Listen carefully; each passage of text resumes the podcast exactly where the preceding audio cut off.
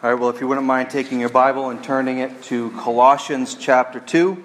Colossians chapter 2 is where we're going to be this morning.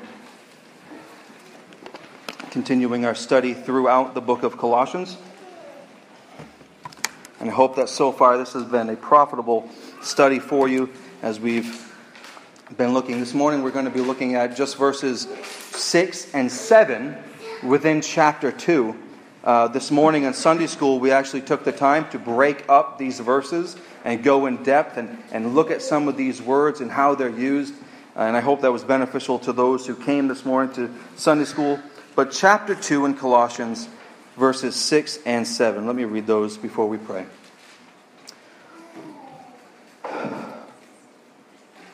Therefore, as you received Christ Jesus the Lord, so walk in him rooted and built up in him, and established in the faith, just as you were taught, abounding in thanksgiving.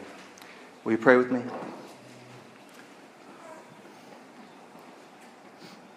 Lord, even in the songs that we have sung so far,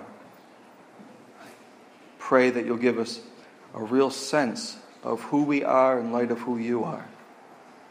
That you are indescribable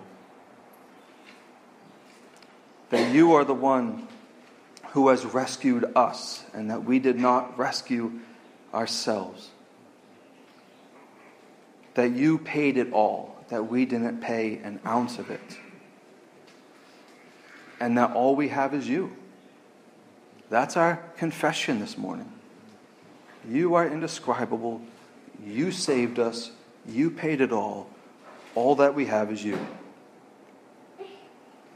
And Lord, I pray that as we look at these verses, that they will speak to us by your Spirit. We're thankful for your word. We're thankful for the Apostle Paul and his willingness to write these words under the inspiration of the Spirit. We pray, Spirit, that you'll open it to our eyes. Christ, we are thankful to you for paying all of it. We're thankful that all we have is you. And if we had the whole world and we didn't have you, we would have nothing. We're thankful. In Christ's name, amen. I've heard throughout my life this illustration several times in various sermons, and I'm guessing that you probably have as well. But it's said that different bureaus like the FBI and different organizations like that, in order to train people to detect counterfeit money, they don't analyze all different kinds of counterfeit money. What they do is they give those people, the, the people who are being trained to detect counterfeit money, what they do is they give those agents, those individuals, real money. And they describe to them what real money is, what to look for, what to, what to feel for in regard to what real money is. And so when they're training somebody to see if a $100 bill is real or not, they don't have them take 10 fake $100 bills to touch. They simply give them the real $100 bill. They teach them what to look for, how to look at it just right in the light. They teach them all of those aspects. You've probably even seen this when you go to buy something at a cash register, and maybe you hand them a $100 bill or a $20 bill, and what do they immediately do? They, they take it and they look at it in the light, right, to see if there is some kind of watermark on it. And what's interesting is that there was a pastor up in Canada who wanted to verify if this illustration that he had heard so many times, and I've heard so many times in my life, if it was true. And so he wrote a couple of articles about how he went to the Bank of Canada and he eventually he made a few calls and eventually got pushed to this individual who knew a lot about counterfeit money. And so this pastor was sitting with this lady who knew all about counterfeiting. And just for fun, this woman brought this pastor in and showed him how he could tell a counterfeit from a fake. And she did exactly what the sermon illustration has said for quite a long time that they, she gave him real money. And so when he was handed a stack of, of bills that were either fake or not fake and they were all mixed together, he could go through them and he could tell. He would say, well, well, this one feels a little waxy or this one doesn't look quite right in the light. And he could tell the difference because he has been exposed to what was genuine. He was exposed to what was true. And so far within the book of Colossians, Paul's emphasis and what he has been showing us is the truth about the Lord. the truth about Jesus, giving us all this information concerning how genuine, they're the genuine Christ and who he clearly is. And like we saw in chapter 2, verse 4, last week, there's a specific reason that he wants us to have a good handle on Christ, isn't there? Look in chapter 2, verse 4, just a couple verses above. I say this in order that no one may delude you with plausible arguments. So I want you to know who the real Jesus is. I want you to know who the real Lord is. I want you to know all the various aspects of Him. And that's what, what we call the high Christology of the book of Colossians, talking about Jesus in such a supreme way. Paul wants them to have such a handle on this Christ that when they see the counterfeit, that they'll know right away. Or in chapter 2, we're going to be looking at verses 6 and 7 this week, but next week passage, passage in chapter 2, verse 8, he says this See to it that no one takes you captive by philosophy or empty deceit, according to human tradition, according to elemental spirits of the world, and not according to Christ. So the whole idea is I want you to know about Jesus. I want you to know the genuine Christ. Paul doesn't want us to be deluded by false teachers and false perspectives of Jesus. He wants us not to be taken captive by any kind of philosophy or deceitfulness or human tradition that is counter to the genuine Christ. He only wants us to be captive to the real Jesus. He wants us to, like we looked at last week, take the treasure of Christ, take the hundred or trillion, billion, zillion dollar bill of Jesus that he is, and look at him as the real deal. That there is nothing counterfeit in the real Jesus, and that we don't need anything else. That all we have is Christ, the true Christ, from Scripture. We don't need the counterfeit perspectives of Christ or spirituality that false teachers would love to give us. We simply have Christ that explained is explained to us in the Word of God. This is why it's imperative to get a handle on Christ so you can stand against all the false teaching that is out there. There's so much false teaching in the world. Just like an FBI agent doesn't study all of the different kinds of, of counterfeit bills don't be concerned about learning this and that perspective and that perspective and this and this and all of these other things from all of these other books and all these other perspectives and all these other teachers. There are so many who would love to lead you astray and to delude you and bring you into their camp. And this is partly why one of the battle cries of the Protestant Reformation was sola scriptura, which is Latin for simply meaning scripture alone. That is all we need. And so that's why when the Protestant reformers, when they're standing up against the Catholic Church, they wanted, that's why they're called reformers. They wanted to reform the Catholic Church, but they knew it wasn't going to happen when they got to a certain point, so they broke away from it. And part of the huge problem was the Catholic Church does not stand by Scripture alone. They stand by tradition. They stand by various things that do not line up with the Word of God. And so, therefore, they broke away from the Catholic Church. But this is part of why sola scriptura is so important. Scripture alone. So, as believers, we have no other book to look to. This, this is it. This is, this is what we have. This is the Word of God. We don't add to it, we don't subtract from it. This is God's Word. And so we hold to it. And so when a false teacher comes to you and tries to lead you astray, you know the real Christ from the real Word of God so vividly and so actively within your life that you detect that counterfeit. You know when you are being deluded. And so, as we continue in this morning's passage, and we come into chapter 2 and verses 6 and 7, we begin to see more clearly what it looks like to be a genuine recipient of the true Christ. Look with me at, at your Bible at verse 6, if you will. Look even at the first word. He says, Therefore, the rule of thumb when you're studying the Bible is when you see the word therefore, you find out what it's there for, right? When you see therefore, you find out what it's there for. And the word therefore, it's, it's, a, tra- it's a transitional word, isn't it? So Paul is transitioning from all of this truth that he has talked about Christ into some real practicality. Look again at the verse. Therefore, as you received Christ Jesus the Lord, so walk in him. And so that's really kind of the main heading that everything else we're going to look at kind of shoots off from. The main heading is You've received Christ the Lord. Okay? So that, that's the fact that you live in. In light of it, how are we supposed to live? So if it's true in verse 7, therefore, as you have received Christ Jesus as Lord, if we have received Christ Jesus as our Lord, how do we live? Well, first we walk in Him. We're rooted and we're built up in Him. We're established in Him. And you abound in thanksgiving to him, as these verses go on to say. But that big idea in verse 6 as you have received Christ Jesus as Lord. And so Paul is clear with them. He believes that these Colossians are believers. He clearly indicates that within them. That they're straying a little bit. They're, they're learning. They're, they're being duped and deluded a little bit from these false teachers that have come in. But he sees that they're genuine in their faith. That they do believe. That they have genuinely received Christ. And I think in part what Paul is doing is he's bringing these Colossians back to the beginning of their experience with Jesus.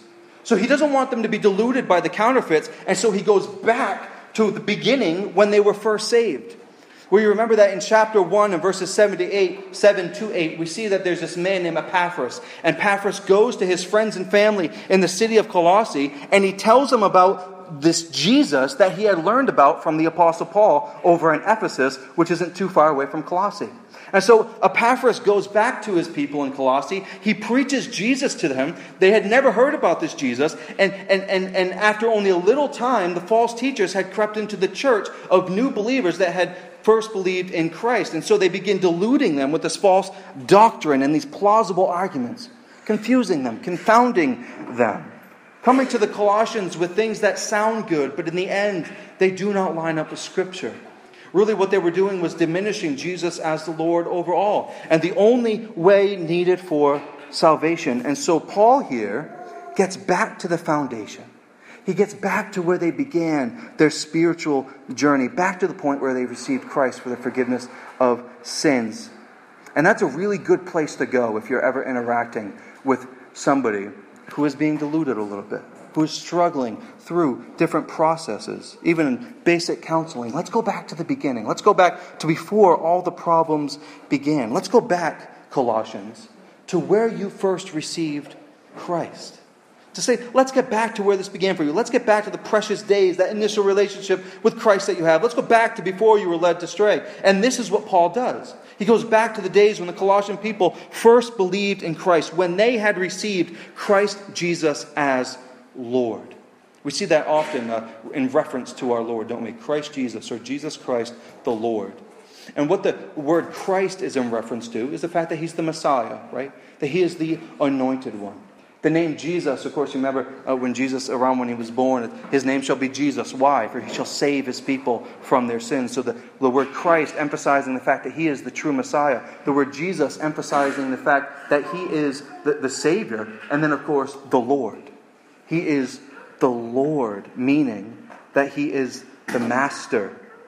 And really, the emphasis of this is all directed toward that word Lord, that the Colossians had received Christ Jesus as Lord. Back in the late 80s and early 90s, John MacArthur, which many of you have heard on the radio, he's on WBCI a couple of times a day, but John MacArthur was embroiled in a heated debate with several theologians concerning what the scriptures say that uh, in regard to the lordship of Christ. In regard to accepting Christ in order to be saved, what do we need to accept him as? Do we accept him merely as our Savior? Or do we accept him as Savior and Lord? And I hope you see where I'm going with this, and then I side with Brother, Brother MacArthur on this, in part because of what he says to the Colossians here. He doesn't say that they had just received him as their Savior, as, as Jesus, but that they had received him as their Lord. That he, they had submitted to his lordship over their lives. And I bring this up to be clear that the Bible doesn't know of a Christian who doesn't acknowledge Jesus as Savior and Lord. The Bible doesn't know of a Christian who does not acknowledge Jesus as their Savior and not as their Lord. From the very beginning, where we saw over and over in the book of Matthew a year or two ago, what did we see? That the initial call for being a disciple is laying everything else aside and for accepting Jesus as Lord. That it's Lordship. That, Jesus, when he approaches his disciples and he says, You follow me, it wasn't this hesitant response, was it? It was, Yes, Lord, I, I will follow after you. So, to be a disciple under the rabbi, the rabbi, under the master, if you're ever going to take a step in following after Christ, he must be your master. He must be your Lord. You must be in the position where everything in your life, in every decision, in every action, every thought is captive to the Lordship of Jesus. Just consider a few of these radical statements that Jesus made, and they really are radical. Luke 14 and verse 26. If anyone comes to me and does not hate his own father and mother and wife and children and brothers and sisters, yes, and even in his own life, he cannot be my disciple. Or Luke chapter 16 and verse 13 No servant can serve two masters, for either he will hate the one and love the other, he will be devoted to the one and despise the other. And this is in the context of money. You cannot serve God and money. In other words, you cannot have two masters. You cannot be the master of your fate and also acknowledge the Lord being the master as well. You must accept him as Lord alone over your life. Matthew chapter 10, verse 37 to 38. Whoever loves father and mother more than me is not worthy of me. And whoever loves son or daughter more than me is not worthy of me. And whoever does not take up his cross and follow me is not worthy of me. Those radical? Those are radical statements. Or the famous words of Paul in Romans 10. If you confess with your mouth that Jesus is Lord, and you believe in your heart that God raised him from the dead, then you'll be saved. You'll be saved. Receiving Jesus is a call to accept him not only as Savior, but as, as Lord. It's a call to leave everything else behind. It's a call to self denial. It's a call to submit everything in your life to the will of the Lord. There, that there isn't an ounce of our life that the Lord doesn't control or command, but that all of it is at His disposal, and that we follow everything that He commands us in His Word. And we've seen so much in regard to what Paul has to say about Jesus in the book of Colossians already, haven't we? And I love the way one author put it that to call Jesus as Lord is really shorthand for all that we've seen him in the book of Colossians to be. So Jesus is Lord, meaning he's preeminent over all creation. He's the image of the invisible God. He himself is God. He is the head of the church. He is the mystery of God. He is where all the riches of wisdom and knowledge are found. So, very simply stated, when you say that Jesus Christ is the Lord, you must indicate all that has come previously in the first chapter and a half of this book. He is preeminent. And that not only is he preeminent over creation, but that He is preeminent over every single person that is in this room right now. Every thought, every action, every breath is under His Lordship. And have you made this confession? Have you truly submitted your life to the Lordship of Jesus? You know, it, sounds radical. You read those kinds of verses that if you don't love me more than you love your family, you're not worthy of me. That if you don't deny yourself, you're not worthy of me. If you don't even, the word he uses is hate. If you don't even hate your family in comparison to your love for me, you can't be my disciple. Where are you? Have you made this confession? The Bible's clear in Philippians chapter 2 that one day every single knee is going to bow to Jesus. You can bow your knee in this life or you can bow your knee then. But far better to bow your knee now and to submit your life to the Lordship of Jesus and to trust in Him alone for the forgiveness of your sins? Have you said, Here's my cross? I'm picking it up. I'm following after Jesus. Have you submitted to his lordship? I think of over in Britain in the early 1900s, more so, uh, even with a TV show like Downton Abbey that some of you have seen, and uh, the, the years before then, the centuries before then, you had the aristocracy, right? And that still exists, but not really in the same way it did back then. And they own these beautiful, huge houses. And they have all of these servants that literally live to serve the lords and ladies of the house. That they did everything that they were told that they should do. They did everything that they thought that they should do. They didn't do anything that a lord or a lady would disapprove of. And in a far deeper and greater way, we should live our lives under the lordship of Christ always functioning and acting and living and thinking in a way that would please the Lord alone. How does He want us to spend our time? What does He want us to watch? What kind of language should we be using? What are His expectations of us? I gave the illustration earlier in Sunday school, but what if we all went to our workplaces and we all had our respective boss watching everything that we did? How would we work throughout the day? We'd probably get a few more things done. But it's the same way in terms of our lives of Christ. That the Lord is always watching. Therefore, we live in a way that reflects that. And I wonder if there are any here today who have not submitted themselves to that. The word that Paul uses is receive. It indicates a time in the past when they genuinely believed, but was there ever a time where you submitted yourself there? Paul begins to express how this fleshes out as he finishes in verse 6 what this living under the Lordship looks like. He says, So walk in him. You've received Christ, so walk in him. This is a common theme in the writing of Paul. We've already seen in Colossians chapter 1 verse 10, walk in a manner worthy of the Lord that's fully pleasing to him. Or what he says in 1 Thessalonians 4 verse 1, finally then brothers, we ask and urge you in the Lord Jesus that as you have received from us how you ought to walk and to please God, just as you are doing, that you do so more and more. So both of these verses expressing the fact that to walk in him, to walk in Christ indicates that we walk in a way that pleases him. That everything we do is within the bounds of Christ under His Lordship, not walking outside of Him or taking shortcuts, but walking in Christ. This is a, a continual action that we will do until the Lord calls us home. Our entire lives dedicated to walking in Christ. You notice that this walking isn't optional either, is it? This is in the imperative. He's telling us, walk in Him. It's like when you tell your children, go clean your room, or when your boss says, finish the job today. That those are imperative statements. Those are, there's no wiggle room. There's no room for disagreement. There's no room for delay. And so, if we're going to live under the lordship of Jesus Christ, then we must walk in Him, follow His ways, walk in a way that is fully pleasing to Him. But look how he continues in verse 7 rooted and built up in Him, and established in the faith, just as you were taught, abounding in thanksgiving. So, walk in Him but we're also to be rooted and built up in Him. The word here for rooted is an agricultural or a, or a horticultural term for a vegetable or a tree uh, that, that is rooted. And that's obviously really important. If you're planting or gardening, that you want your, your plants to be rooted into the ground so that the, when the winds blow and the storms come, that they don't get easily knocked over. And Paul talks about this in relation to the Christian, that the Christian is to be rooted. Why? In Ephesians chapter 4, he says, So that we may no longer be children, tossed to and fro by the waves and carried about by every wind of doctrine or by human cunning, craftiness, and deceitful schemes. So the point is that we're rooted so that when the false doctrine comes, it doesn't blow us around, it doesn't blow us out of the ground. And so Paul is calling us, as those surrendered to the Lordship of Jesus, to be rooted in Christ, which is the most secure place for your roots to be, because they'll be able to grow in depth and never run out of space. And the further your roots go into Christ, the stronger you'll be, the better chance you'll have so that you can withstand the winds of doctrine that may blow. Matthew Henry writes If we live in him, we shall be rooted in him. And the more firmly we are rooted in him, the more intimately we shall live in him.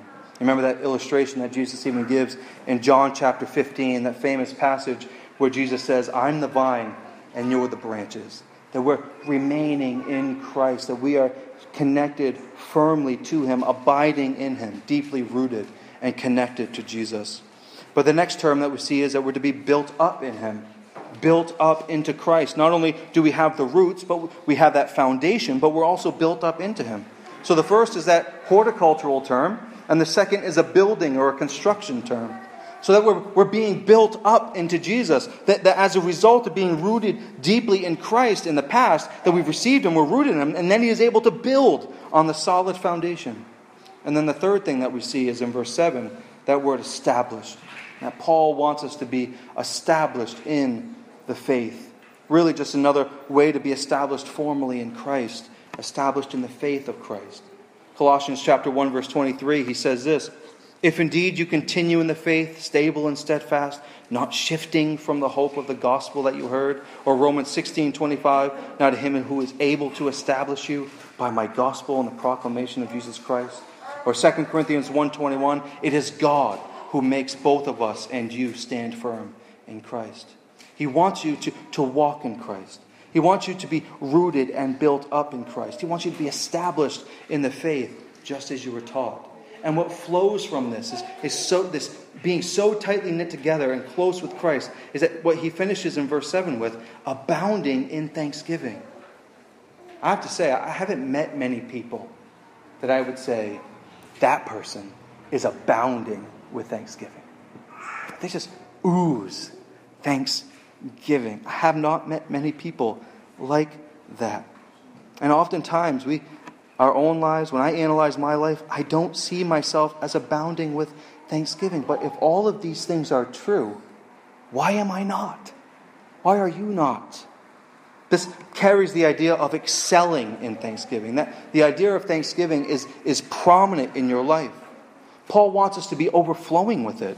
This is another thing he often mentions, but over in Ephesians 5, he says, always giving thanks to God the Father for everything in the name of the Lord Jesus Christ. Or 1 Thessalonians 5:18, give thanks in all circumstances, for this is God's will for you in Christ Jesus. You know, I wonder how many times a day that you moms and dads or your grandparents that you look at a child after giving them something and you say, "Excuse me?" Hand them a treat. You don't say anything. But what do you have to say? They have to say, thank you, right? They have to express some sort of gratitude for what you have done to them. So you, when you give them a toy, when you give them a meal, when you give them a time to play at a playground or something, we have this expectation that they would be thankful for that. We hope and expect that our children would be thankful. Otherwise, they end up self entitled brats, ungrateful adults who think the world owes them everything. But an attitude of gratitude is certainly not readily seen in our world today, just like it's not often seen in our children. But is it seen in you? Is gratitude expressed in your life? Are you known for being a grateful person to God? It seems like our own gratitude for what God has done for us in Christ and everything He gives to us is a bit of the same to the world. That God gives us another breath. What should be the response? Thank you. God gives us another meal. Thank you. God gives us another paycheck. Thank you. God grows us and He prunes us and He takes things out of our lives and He makes us more like Jesus. Thank you. What about the gratitude for things even heavier, like I just mentioned? Going back to verse 6, do we praise Him and thank Him incessantly for the salvation that we've received from Him? Is that something that you thank Him daily for? Thank you for giving yourself to me, Christ. Thank you for giving yourself on my behalf. Thank you for snatching me from the flames of hell. Do we thank Him for His Lordship? Do we thank Him for His guiding us as we walk in Him? Do we thank Him for being for rooting us and building us up in Him? Do we thank Him for establishing us as His? For transferring us from Satan's kingdom into the kingdom of His beloved Son? I mean, you can imagine that if somebody had saved your life, how indebted to them would you feel? It would just be a constant overflow of thanksgiving to that person for saving your life. And how much more so should we be thankful to God for what He has done? And you imagine a context like that within our church, where every one of us is thankful. And we're expressing thanks not only to one another for whatever it is, but to thank, thank God together, to express that to God as a congregation. God is a, a, blow you away with his kindness kind of a God, isn't he? He's so good. He is forever pouring out his mercy and his grace to us, loving us, caring for us, never a moment where we are out of his care. We should be expressing a gratitude to God, abounding in thanksgiving to him.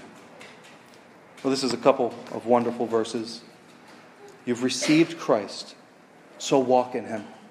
You've received Christ, so stay rooted in him. You've received Christ, so be continually be built up in him. You've received Christ, so remain established in him. And in light of receiving Christ in all these ways, abound in thanksgiving. Let's pray. Father, we do thankful, thank you for this time of worship and all this that you have done. Fill our hearts with thankfulness, we pray. We love you. We praise you. To think upon your sacrifice is just a wonderful thing. And if we had been saved by somebody in this life, we would feel so thankful to them. And oftentimes, in your death for us, dying for us, we don't feel that grateful. But by your Spirit, we pray, Lord, produce this in us. In Christ's name, amen. Will you stand with me?